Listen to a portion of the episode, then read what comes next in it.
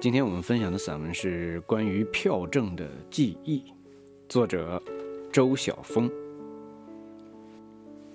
我最初把幸福社会理解为得到想要的东西不需要太多的条件或代价，苦难和贫穷反之，为一份果腹口粮要付出的血汗里，甚至包括生命。当我在小学作文本里语气铿锵地表白为祖国两千年实现四个现代化努力学习的决心，却同时感到隐隐凄凉。太遥远了，我担心自己活不到两千年。即使有幸熬到那天，我是不是像神仙一样老，咬不动免费的硬糖了呢？表面的高尚之下，涌动着私鄙的烦恼。作为孩子，我还体会不到信仰的感召，只想着物质的好处，想着按需索取，想着尽情吃肉。那个年代，爸爸梦想买辆永久牌的二十八寸男车，全家为此省吃俭用多年积攒。爸爸。已经一一备齐工业券，只盼着单位分配的宝贵的购车券能早日落在自己头上。今天的商场里，轻易可以看到初中生用自己的压岁钱挑选着花花绿绿的山地车，不需要什么票证。假设有足够的钱，他可以买来任何物品。购物的简化过程比所有言辞都更能让我切实体会，我们正向着幸福的方向前进。这个被童年迷人幻想过的两千年，终于抵达。我庆幸自己健康，尚且年轻。穿着千里靴的时间一下子就从身边迈过去了。我像魔法中瞬间长大的孩子。某一天，我突然意识到一件有意思的事：当服务质量令人不满时，我不知不觉学会以义正辞严的态度表达意见。这不仅因为我已享有成人身份，更重要的是，我已淡忘，售货员曾是我眼中最有权力的职业。售货员决定五分钱的醋到底能打到半瓶还是三分之二？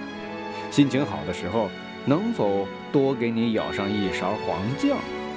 篮子里的鸡蛋是大是小？猪肉是肥是瘦？七十年代末八十年代初的售货员大多态度恶劣，这在某种程度上是为了配合他们心理上的权威感。曾经的物质贫乏。是一件让大家丢脸的事儿，但这确实给售货员们长足了面子。我回忆起自己如何对卖菜的叔叔阿姨甜言蜜语，希望他们受到讨好语气的贿赂，少给我点儿烂菜帮子。生活亦在教导十岁的我学习屈辱的好处。一进入副食店的大门，大缸里的酱油、醋、花椒、大料和糖，它们混合在一起，那种复杂又熟悉的气味让我兴奋。在攒动的人头后面，隐隐露出售货员深蓝的大褂，我立刻习惯性的乖巧起来。我小时候比我现在更懂得后现代。因为我曾经把天堂设想成一个敞开供应、无人管理的副食店，并且住在那里的天使从不付账，他们从货架上任意取走喜欢的零食，而人间正形成一个普及广大的美德：节俭、主妇精确计算晚餐的油量，他们控制着手腕的力量。熟能生巧的技术使他们确保瓶口悬挂的油滴顺利回一流，不会浪费在瓶子外面。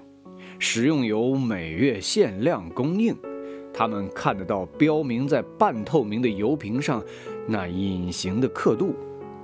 与油享有同等身份的是鸡蛋、白糖、麻酱、粉丝，他们在副食本里榜上有名。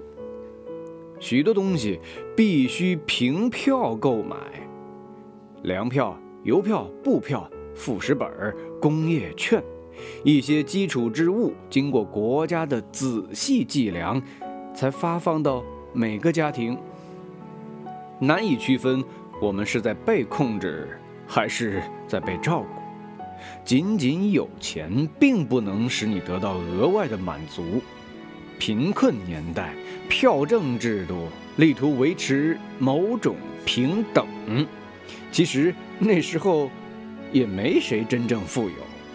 从这点来看，票证制度也在部分掩盖着社会的贫困事实。磨损的纸边。有点儿酱汁儿的污渍，格子里填写着售货员潦草的、除了边框的蓝色圆珠笔笔记。副食本儿仿佛重要文件，掌握着全家命脉。我们的班主任姓吕，经常在班会上对我们进行思想教育，仿佛已预见若干年后什么样的美德和人物将日渐稀有。吕老师讲述的，不外乎大公无私、舍己为人，从雷锋到张思德。当与他长期两地分居的爱人终于调回北京，他们没有把户口牵在一起。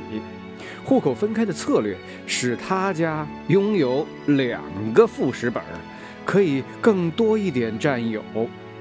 从吕老师的孩子小果那里。我得知另一个副食本的存在，马上开始询问小果多长时间能吃一个鸡蛋。我的心里涌动着妒意，没有联想到吕老师的做法与他的教育方针是否存在出入。我们从小就明白副食本以及各种票据意义非凡。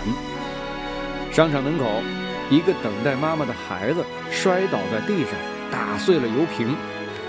奔冲过来的母亲顾不得看看他的伤势，已经在气急败坏地痛打他的屁股后背，叫你好好待着，非在这儿逃！瞧瞧，油全洒了，炒菜吃什么？持续的拍击使孩子的哭声一颤一颤的，像洋娃娃的背部遭到拍打而发出的声音。我有趣的听着，孩子的哭泣很少赢得同情。他犯下了严重的错误，损害了票证，特别予以限定的东西，因此而受到了合情合理的惩罚。地上漫流开的金黄豆油，正缓慢的、令人心痛而无可挽回的渗进土地。对于母子，这都是灾难的一天。紧握手里的醋瓶。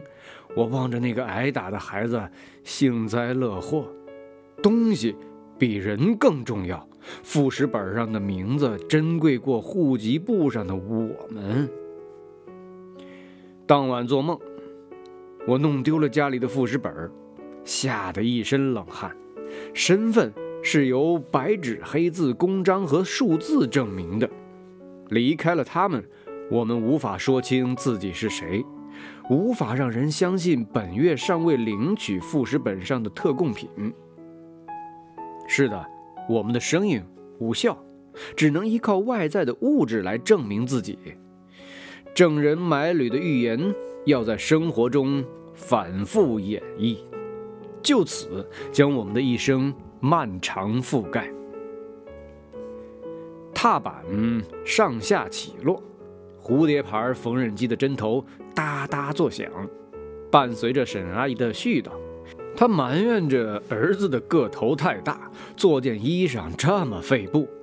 自卑的儿子一语不发，对着镜子一颗一颗愤懑地挤着脸上的青春痘。买缝纫机的时候，沈阿姨管我们家借过工业券，所以对我格外热情。从他家出来的时候，我的口袋里多了两粒话梅糖。我含着，鼓起一边的腮帮子，甜酸的味道让我微眯起眼睛。春天的杨絮漫天飞舞。我想，如果我有一张很大很大的网，把这些杨絮收集起来，就可以做成冬天的棉袄。我们家就用不着棉花券了，把它们全让给别人，换回好多好多话梅糖。再有剩下的棉花券，就换果丹皮和动物饼干。这粒糖特别好吃，除了它本身的味道，还融合着盼望和等待它的味道。当这粒糖完全融化在口腔里，还会被赋予回忆的味道。回忆，那是美味在产生它的利息。为纪念那粒神奇的糖，我不惜长两颗虫牙。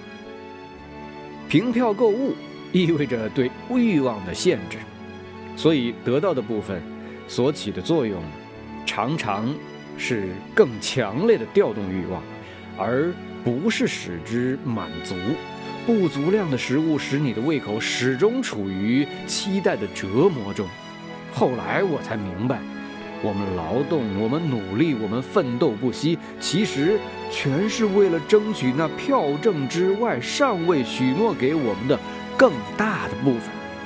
但是，当只拥有极少，我们只好运用变通的方法，使之放大或增多。万花筒中的零星纸屑，变成重瓣花朵。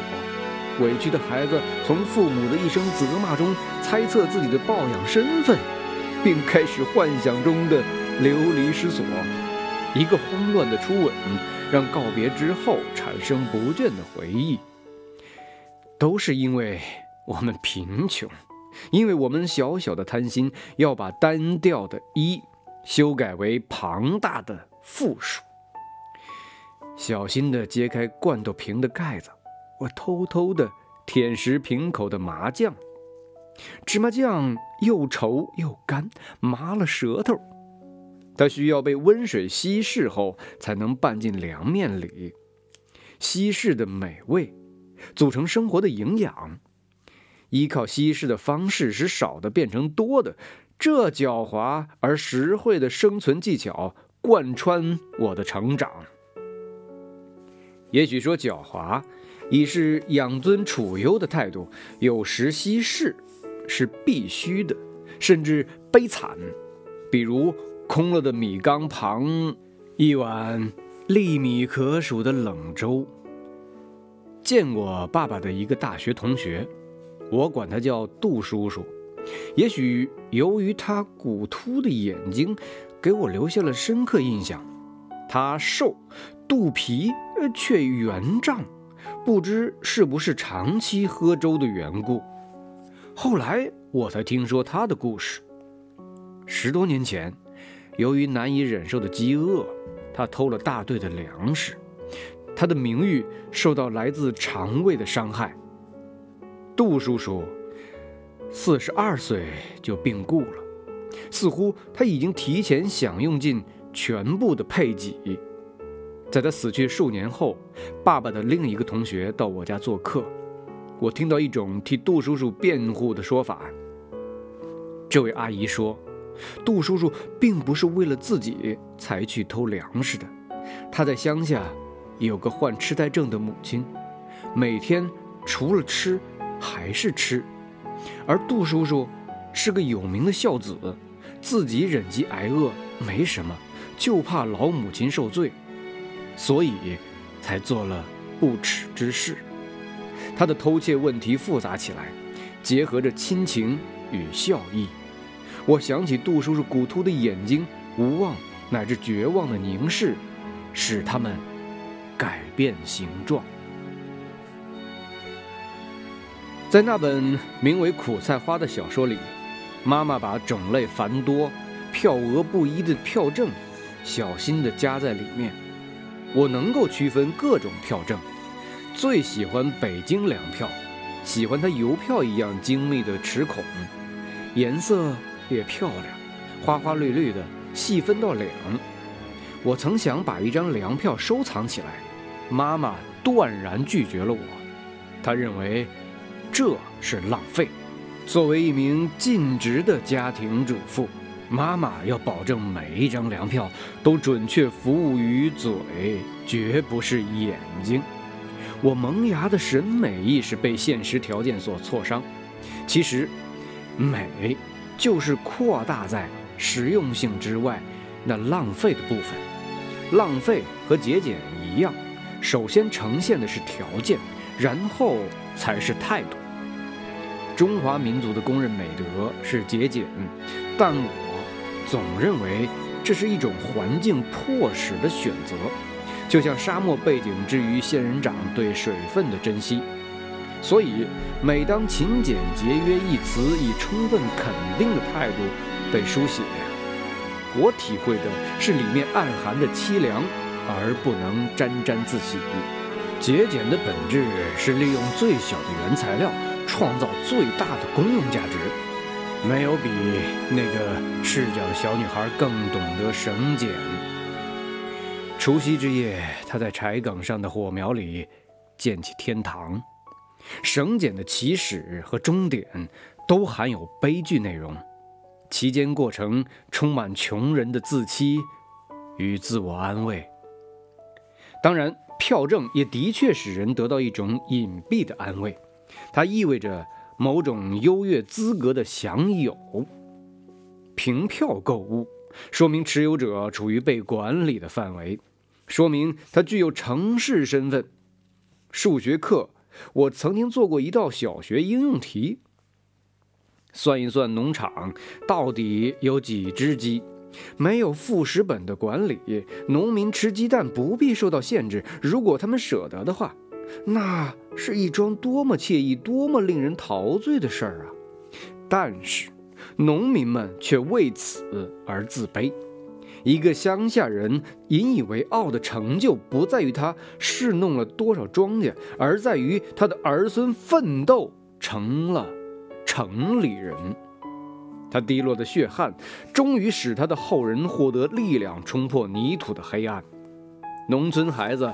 在陋室残灯下苦读，他们的志向是争取一个受到制约的机会，一种需要凭票获得的身份。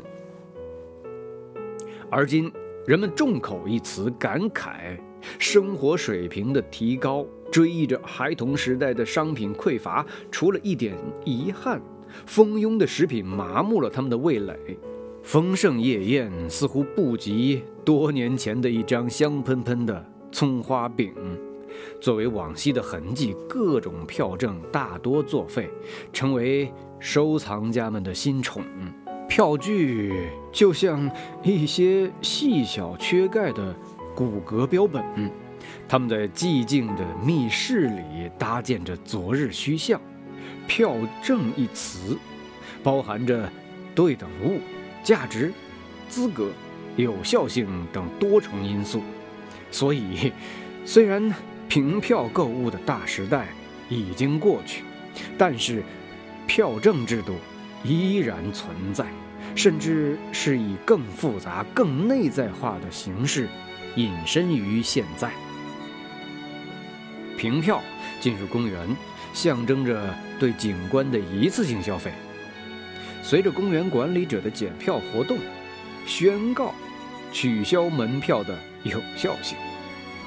手中捏着被粗鲁地撕去一角的门票，你知道，如果看到旷世美景，一旦离去，也就失去了再一次的权利。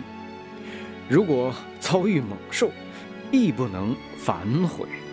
不知为什么，我会想起儿时买回家的大米，即使混有沙子，或是被虫子蛀食，也不能退换。一粒一粒耐着性子，挑拣埋伏其中的小小暗器，或是趁着阳光晒晒，让那些肥腻的肉虫和身体坚硬的小黑虫自动爬出，只能自认倒霉，因为你的粮票已经交给了粮店售货员。大多数人以婚姻来缔结生活上的同盟，有说他神圣的。有时候他庸俗的挤在一张床上，或苦或乐的过着日子。其实婚姻就是凭票供应配偶的制度，一张结婚证换一个老婆。结婚证是短暂有效还是永久保持，要取决于双方的诚意和运气。所以，结婚证上没有期限一栏，为已婚男女留下一丁点儿的弹性的自由，一条后退的路径，一个废除旧证、换领新证的机会。我们怎能离开票证呢？离开他们的统筹安排？钱包里有你的身份证，派出所有你的户口底子，人事处有你的档案材料。但岂止如此啊！上帝啊，我们的户籍管理员他给父母偷偷发放一张准生证，我们才得以游历这个世界。虽然由于工作繁重，我们平日从未领受他老人家的面授，可是，在工作交接时，我们会看到上帝格外的责任心。千万年，他从未疏漏任何一张，他把我们的生命票证一一转交。死神在上面加盖黑色的印章，从此作废。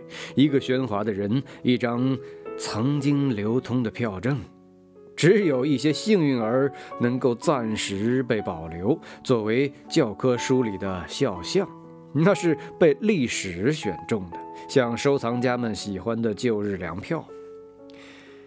当人们无动于衷地倒掉昨晚的剩饭，我知道。凭票购物的记忆已经模糊，语词消失。然而，它的制度被继承。好的，我们的分享就到这儿了，咱们下回再见。